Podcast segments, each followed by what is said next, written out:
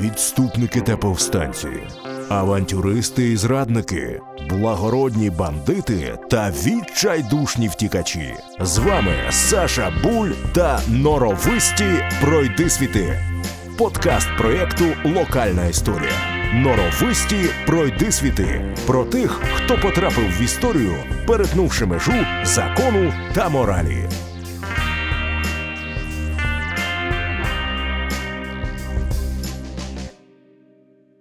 Четвертування. Вид страти, під час якої, як ви вже могли здогадатися з назви, тіло засудженого розділяли на 4, а то й більше частин.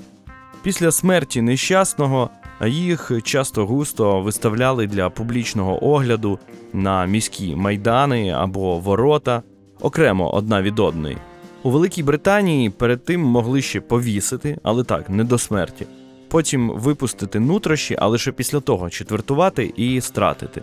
Так, наприклад, загинув сер Вільям Воллес. До повішання, патрання і четвертування, так називався цей непростий вид екзекуції, також було засуджено сера Томаса Мора, автора «Утопії». Щоправда, потім Генріх VIII вирішив таки подарувати йому свою королівську милість і наказав лише відтяти голову. Дуже великодушно з його боку. У Франції, наприклад, четвертування здійснювалося за допомогою коней. До них прив'язували за руки і за ноги засудженого, після чого їх підхльостували кати, щоб вони рухались в різні боки і відривали, відповідно, кінцівки. З історії про князя Ігоря та деревлян ми знаємо, що для цієї місії підходять також і дерева. Щоправда, наскільки пам'ятаю, Ігоря переполовинили.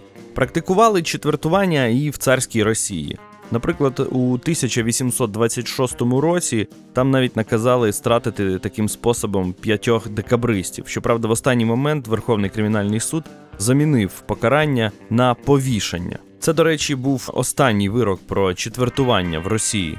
Загалом цей спосіб практикували по всьому континенту і відмовилися від нього лише на межі 18 та 19 століть. Проте слід розуміти, що цю витончену та болісну страту не призначали повсемісно і здебільшого використовували в якості покарання за якісь тяжкі державні злочини, як, наприклад, зрада, або замах на монарха, на голову держави. Що ж такого наробив наш з вами співвітчизник Северин Наливайко, аби зустріти смерть у такий мученицький спосіб? Адже 11 квітня 1597 року його було четвертовано на міському ринку у Варшаві. Мене звати Саша Буль, і ви слухаєте подкаст проєкту «Локальна історія. Норовисті пройдисвіти». Впевнений, що багато з вас знають про повстання під проводом Северина Наливайка і вже встигли задати собі запитання, яким боком він стосується взагалі Буковини, адже саме їй присвячений цей сезон. І саме для того, аби дати відповідь на це і не лише це запитання, я всівся перед мікрофоном і, повірте, мені є що вам розповісти. Але спершу давайте вже традиційно вислухаємо кількох пересічних українців. Що ж вони знають про Северина Наливайка? Так, Северин Наливайко. Ну, по-перше, хочу сказати, що це прям круте ім'я, коли ти зариваєшся кудись і такий Северин Наливайко. Але насправді в мене є якесь таке хмарне десь на задньому плані моєї свідомості є відчуття, що я десь чув про цього чувака. Але що я про нього чув? Не знаю, може це через те, що в мене є подруга, в якої прізвище Наливайко. От і все. Для мене це все. Мабуть, якийсь козак чи щось таке. Якийсь... Ну, чувак з таким ім'ям точно мав рішати вопроси. От це все, що я знаю про нього. Ну, в принципі, не можу не погодитись із останньою фразою. Ну, Северин Наливайко – це козацький ватажок, народний месник, який воював з ляхами і настільки крепко піднімав повстання, що в результаті представники Речі Посполитої його все ж таки злапали і розшматували. Я не знаю, по-моєму, у нього страшна якась там була помста йому за те, що все, що він вчинив. Здається, про нього навіть є якісь народні пісні, тобто він прославився як справжній козак України. Проте у когось ім'я Северина Наливайка радше викликає гастрономічні асоціації. Я був біля Северної Наливайки. Я ж біля Северної Наливайки не був, але найближчі 40 хвилин планую бути поруч з вами, принаймні віртуально, аби розповісти більше про життя цього норовистого пройдисвіда. Поїхали!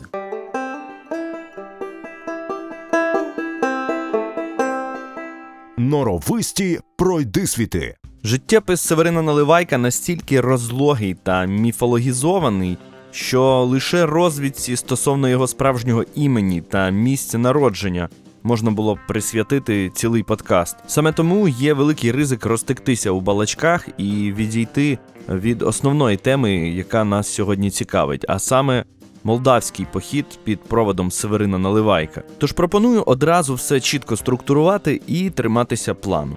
Розпочнемо з того, що я розповім вам загалом про геополітичну ситуацію, що склалася в той момент, чому ж взагалі козаки почали робити ці так звані молдавські походи, потім коротко пройдемось по біографії нашого сьогоднішнього норовистого пройдисвіта, аби ті, хто вперше про нього чують, хоча я сумніваюся, що такі є, могли сформувати якесь своє загальне враження.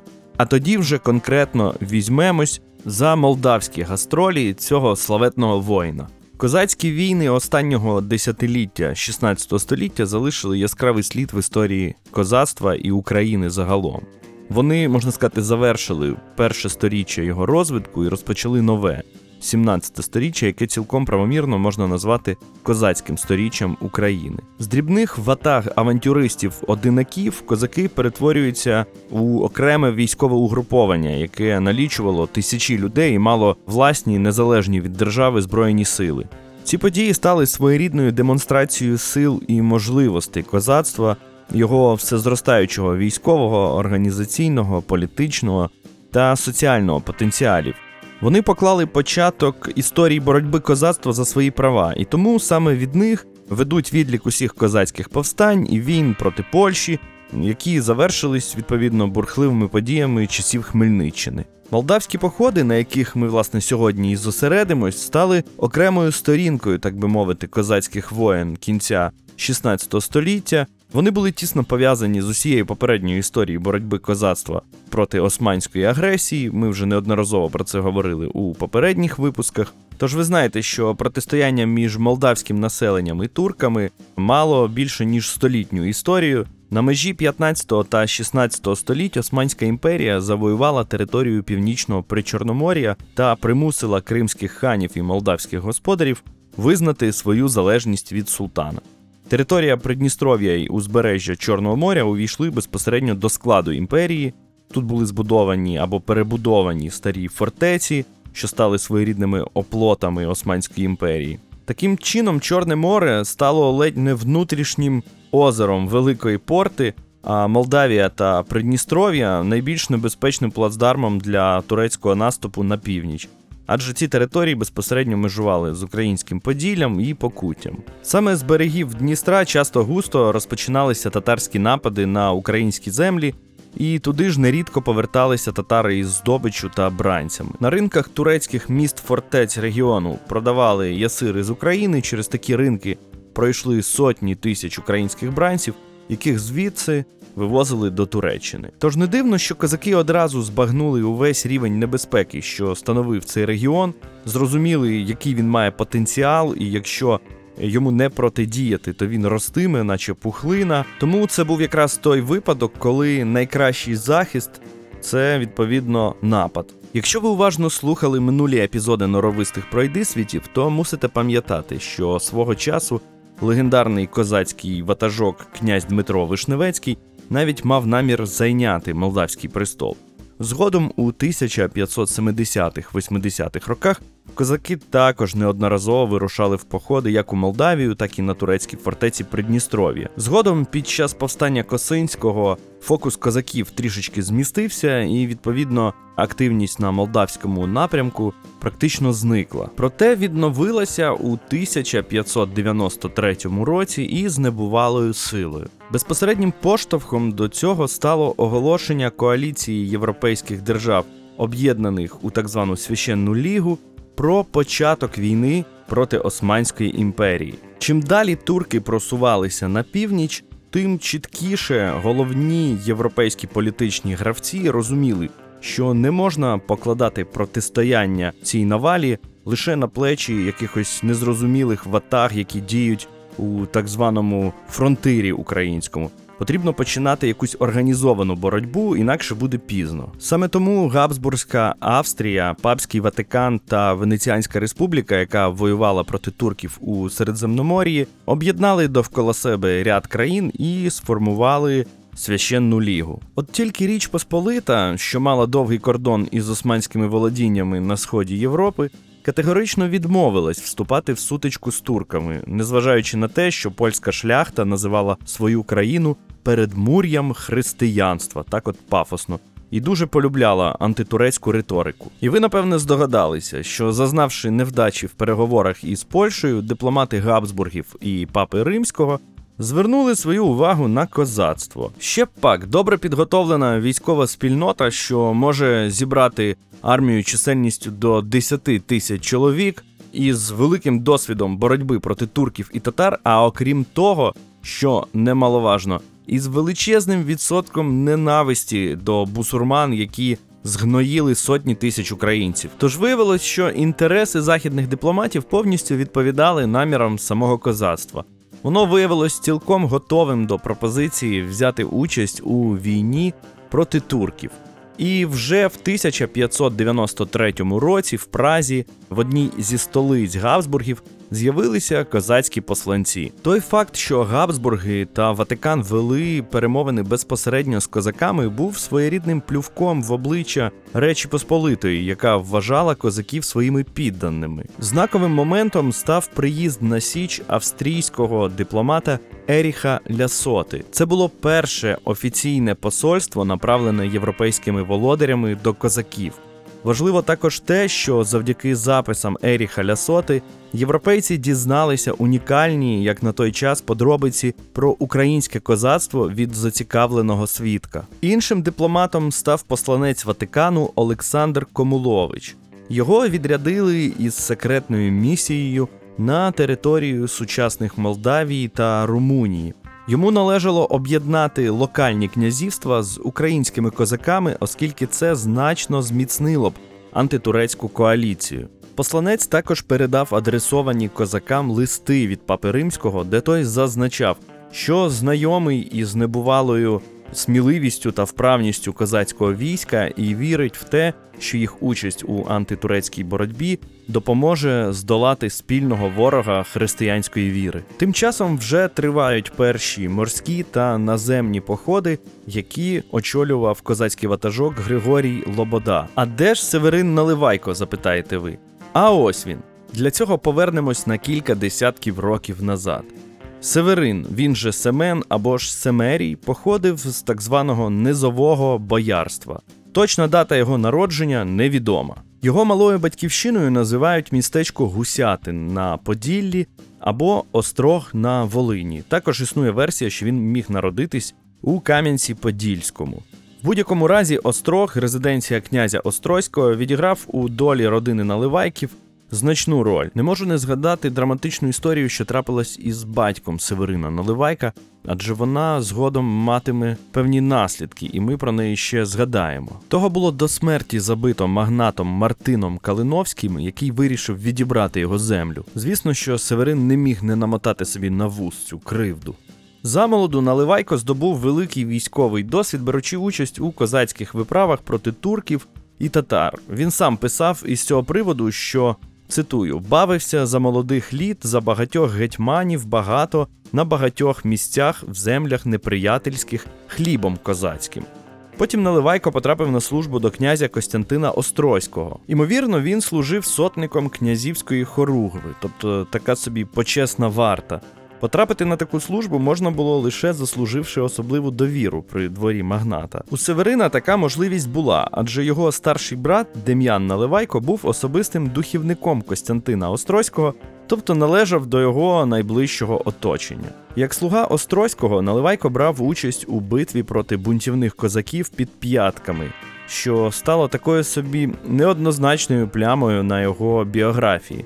Проте сам же він у листі до короля згадував, коли Острозький, цитую, почав війну проти козаків, я, будучи від пана воєводи на службі і обіцявши словом честі, служив йому, як мені по-рицарськи годилося, досить пристойно і належно. Я не спеціаліст з лицарського етикету, тож не буду засуджувати або виправдовувати Северина, рухаємося далі. Початок його самостійної діяльності збігся з появою в Україні представника Ватикану, згаданого нами Олександра Комуловича. Тут є один цікавий дипломатичний момент. Деякі дослідники припускають, що Комулович міг таємно домовитися з Острозькими про відрядження добровольців на кордон. Острозькі, як і більшість українських магнатів, завжди були прихильниками війни проти турків і татар. Крім того, вони мали володіння в Угорщині і Чехії, тобто були зобов'язаними австрійському імператору, і вмовити їх було неважко. Але в той же час Острозькі не могли піти проти волі польського короля, і через це не могли офіційно відрядити своїх людей проти турків. Це пояснює те, що вони, можливо, обрали інший шлях, сприяли або принаймні не заважали формуванню загона Наливайка. Тобто, як воно зазвичай буває у політиці, інтриги, інтриги і ще раз інтриги. Кожен переслідував якісь свої цілі. Про досить близькі стосунки між папським посланцем Комуловичем та Северином Наливайком свідчить їхнє активне листування, з якого також витікає, що в діяльності козаків були зацікавлені водночас кілька сторін. Населення українського прикордоння, яке постійно потерпало від набігів, уряди країн Священної Ліги, а протягом певного часу навіть польська влада. Чисельність загону нашого норовистого пройдисвіда швидко зростала і в якийсь момент сягнула 2500, що дорівнювало чисельності державного кварцяного війська, згодом навіть і перевищила це число. Навесні та влітку 1594 року Наливайко здійснює кілька успішних виступів проти татар. Козаки, що добре володіли вогнепальною зброєю і влучно стріляли з довгих рушниць, були справжньою грозою для легких та маневрених вершників. Можливо, тому сам факт їхньої присутності на Поділлі врятував край від спустошення. Ватага Наливайка також бере кілька ворожих фортець, захоплює кілька тисяч татарських коней, яких так бракувало запорізькому війську, та виходить у регулярні розвідувальні рейди. Не сиділо, склавши руки, в той момент і запорізьке військо. На чолі з кошовим отаманом Богданом Микошинським вони також виступили проти татар, які якраз зібрали біля Дніпра значні сили, понад 60 000 війська на чолі із ханом, і почали переправу біля Очакова. Їхнє військо було підкріплене турецькими кораблями, тому козаки прийняли досить неравний бій, і через кілька днів все ж були змушені відступити. У той момент стає зрозуміло, що запорожці та наливайківці, тобто козаки загалом, виявляються єдиною передовою силою, яка реальними діями намагалася протистояти нападу татар та турків на українські землі. І за цих умов було очевидно, що їм потрібно об'єднати свої зусилля, аби діяти більш ефективно. Посланець Наливайка прибуває на Січ наприкінці червня того ж року, та застає там іншу офіційну і значно важливішу делегацію до запорожців.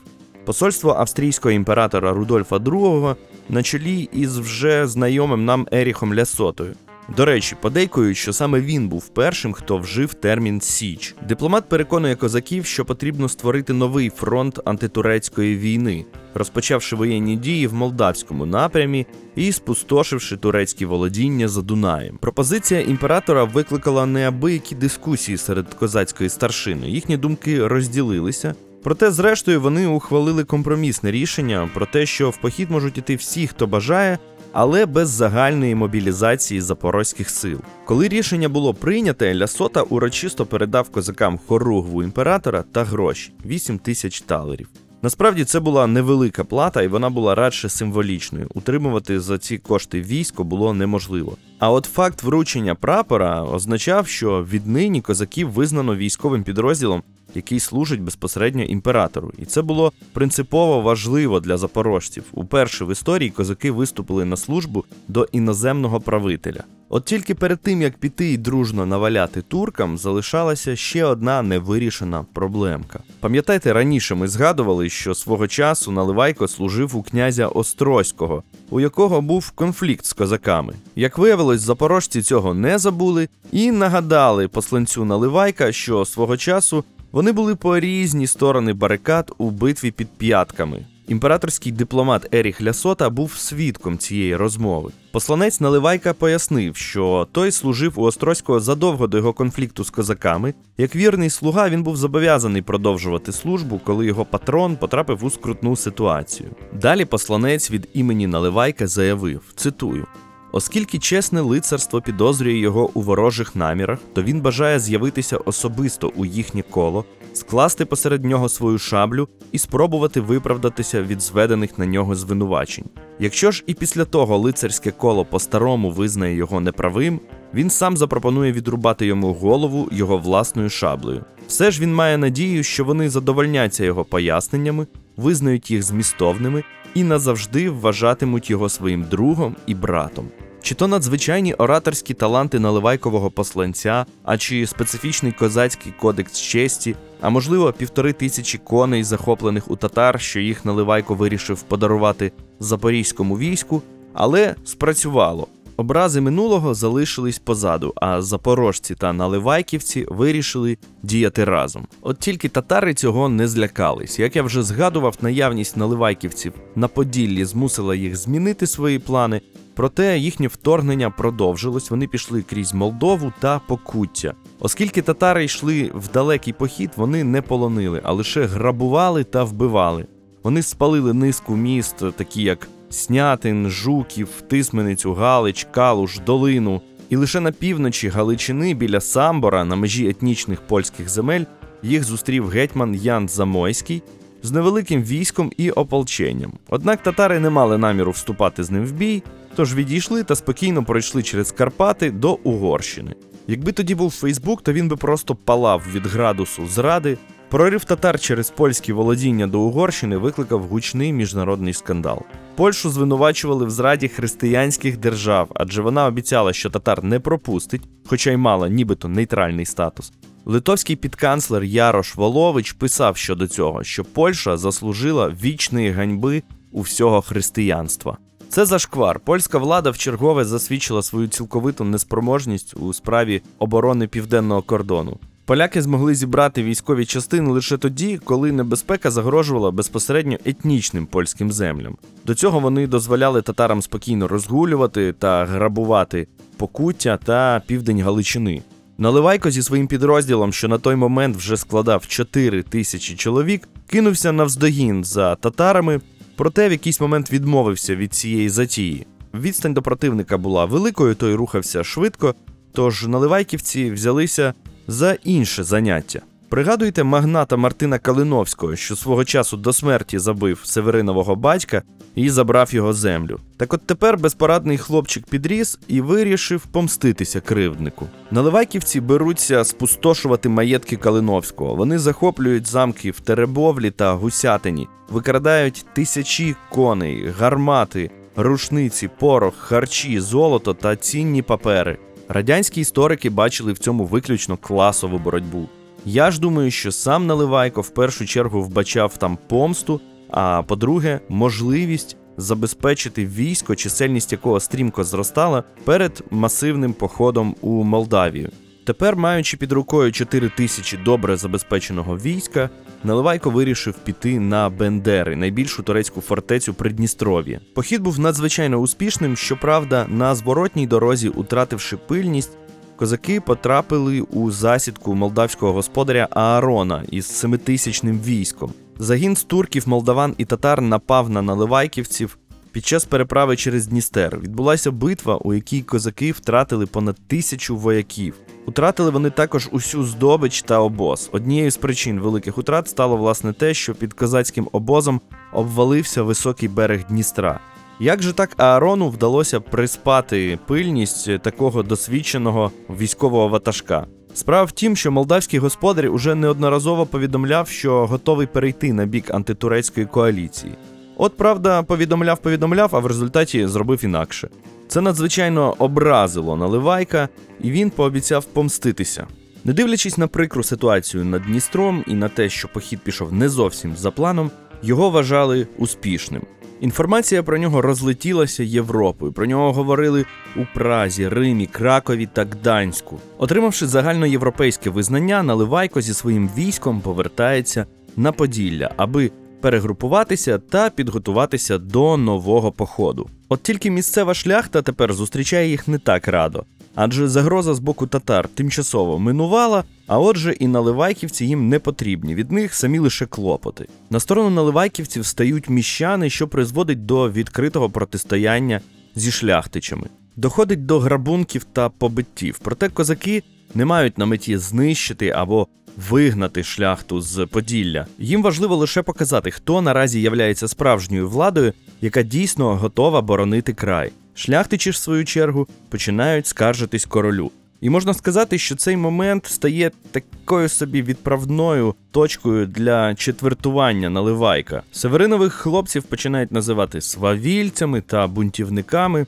а для того, щоб, цитую, те зло пожежею далі не йшло, король уперше наказує покарати, цитую, того Наливайка й інших свавільників відповідно до їхніх заслуг. Але зрозуміло, що тоді справа не пішла далі погроз, адже виступити відкрито проти Наливайка означало розгнівати не лише кілька тисяч козаків, але й Австрію та Ватикан, які надалі мали на нього свої плани. Наприкінці жовтня 1594 року на півдні Братславщини зібралися основні угруповання козацтва. Це були запорожці на чолі з гетьманом Григорієм Лободою, реєстрові козаки на чолі з Яном Оришовським і загін Наливайка.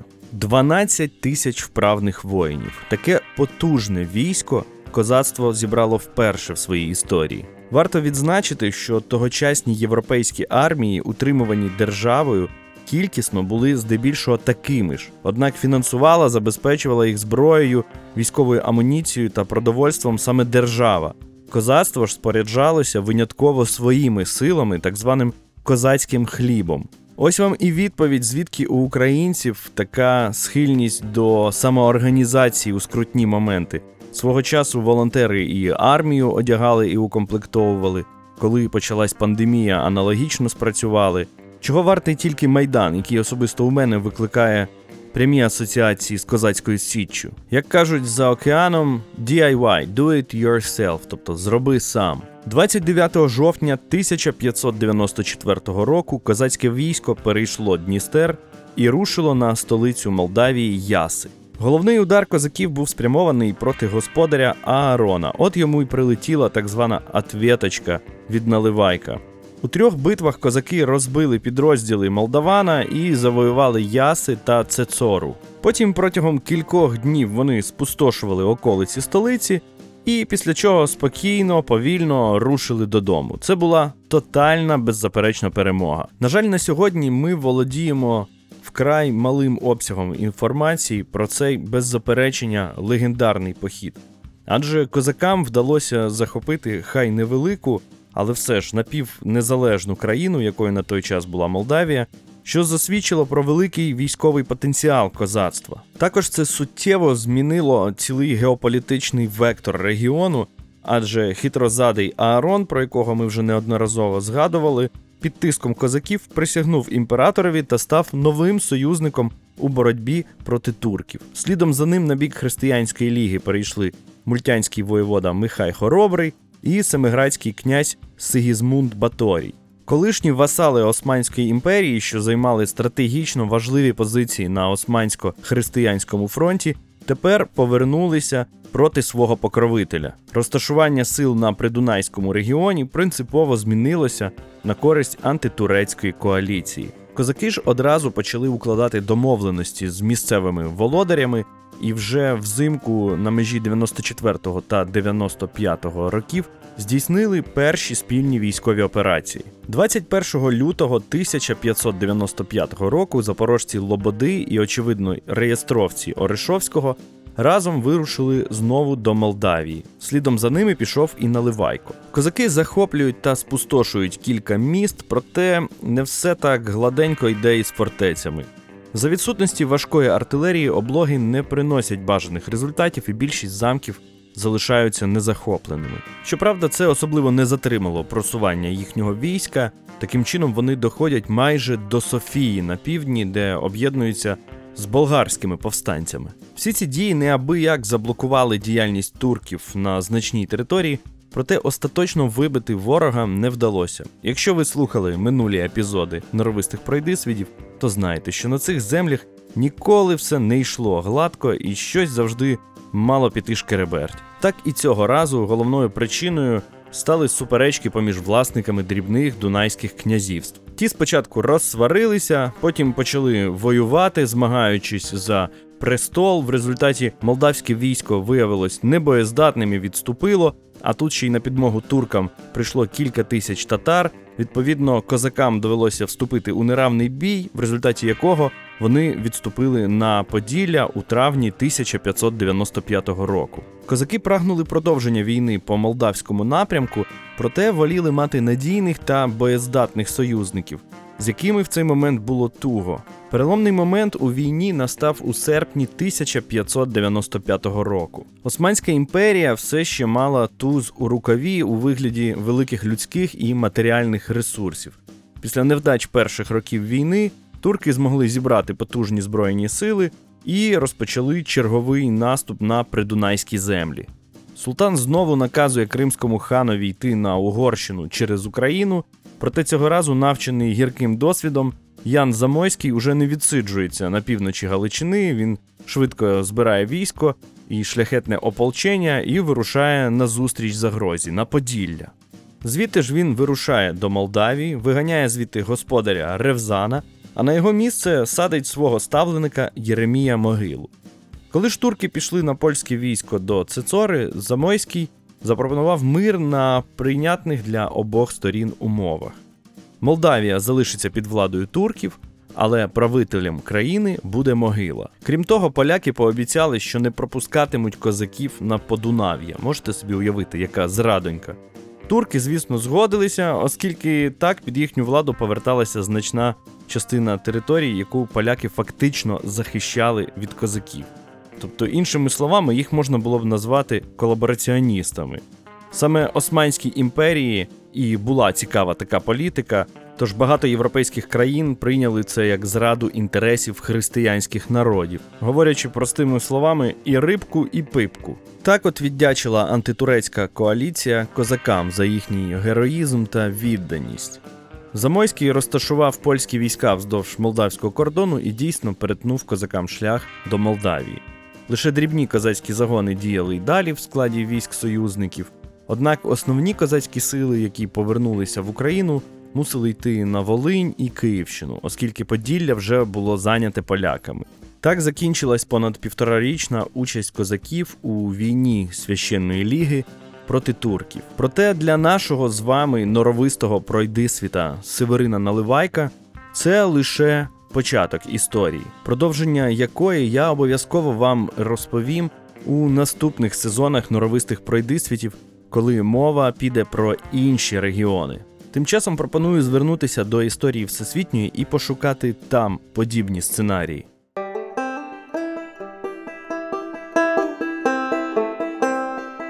Норовисті пройдисвіти. Якщо образ юнака, що підростає і мстить за смерть батька, як, наприклад, Северин Наливайко, є досить популярним у мистецтві, то ситуація, коли самоорганізовані військові ватаги виростають у щось більше і починають брати участь у великій геополітиці, беручи на себе, так би мовити, державотворчі функції, теж не поодинокі, і козаки-наливайківці були не єдиними такими. Буканьєри та флібустьєри, тевкри та долопійці, ушкуйники, приватири, печелінги, флекселінги, клефти, морські гайдуки та корсари. Усі ці терміни можна об'єднати під загальновідомим словом «пірати».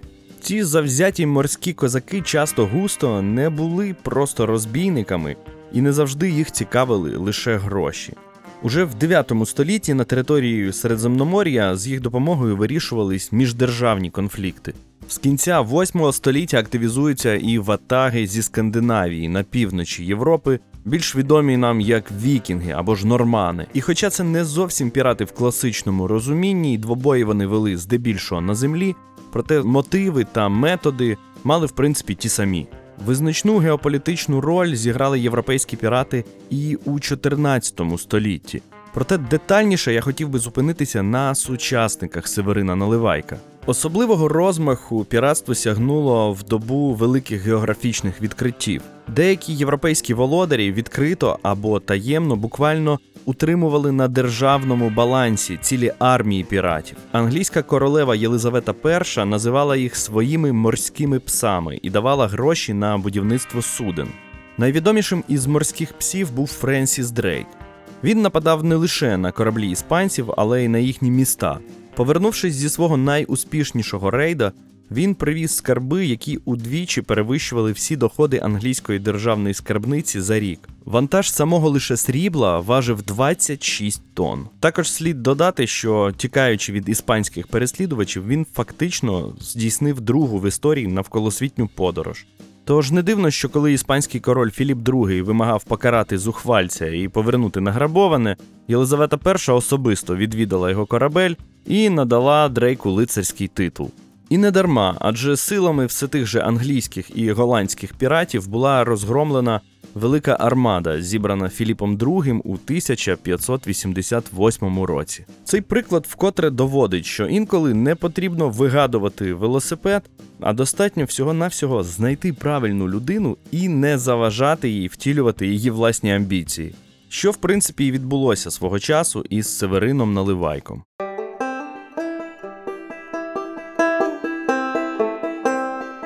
Норовисті пройдисвіти. Нащадки не обділили Наливайка увагою.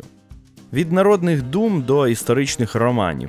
Сам Тарас Шевченко неодноразово звертався до його особи.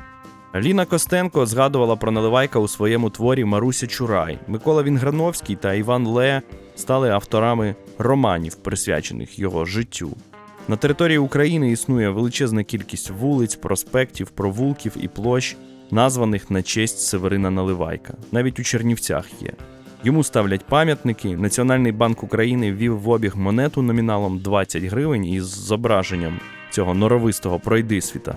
У контексті козацького міфу його діяння переосмислювали також Микола Гоголь, Пантелеймон Куліш та поет-декабрист Кіндрат Рилєєв. У 2020 році вийшла українська історична драма-реконструкція «Северин Наливайко. Остання битва». Щоправда, там розповідається про події, що відбувалися після козацьких походів на Молдову. Щодо музичного доробку, присвяченого Северину Наливайку, то усе, що мені вдалося знайти, це якісь поодинокі відео на Ютубі, де хтось переспівує якісь старі історичні думи. Тож, колеги-музиканти, все в наших руках, як то кажуть.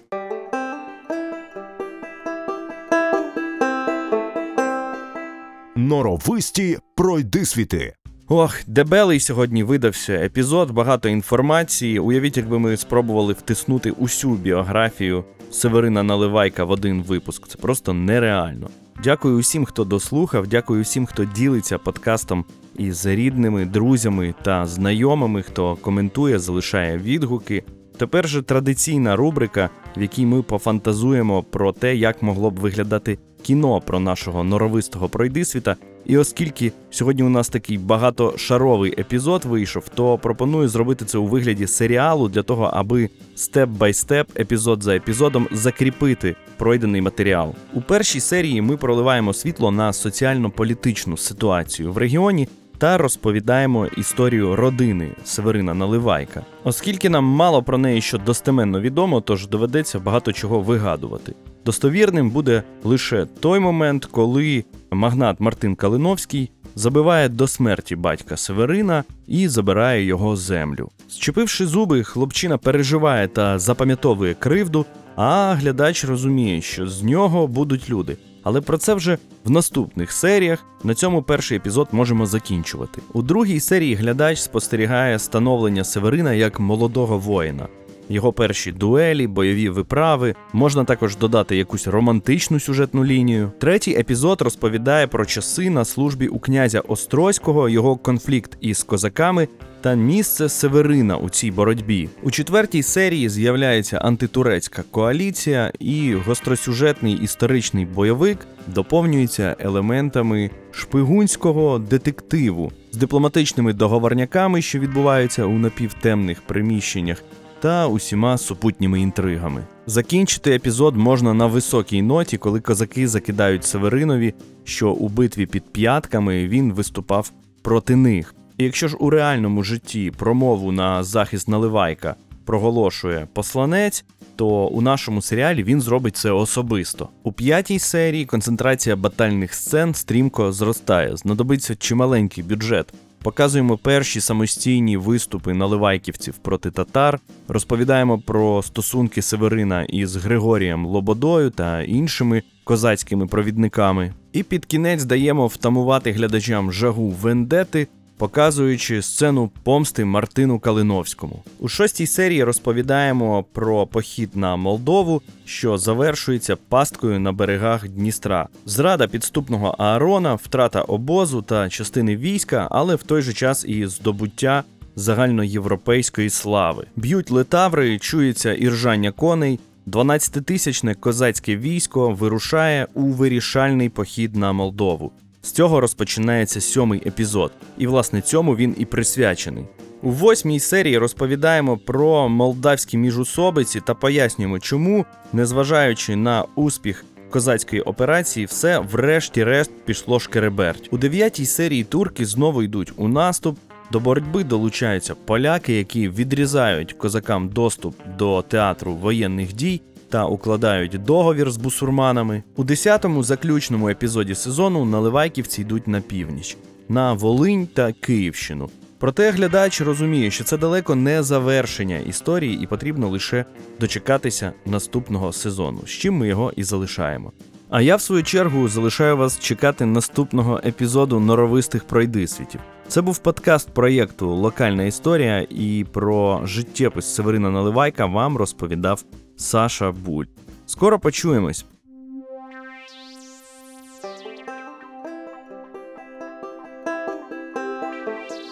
Відступники та повстанці, авантюристи і зрадники, благородні бандити та відчайдушні втікачі. З вами Саша Буль та норовисті пройдисвіти.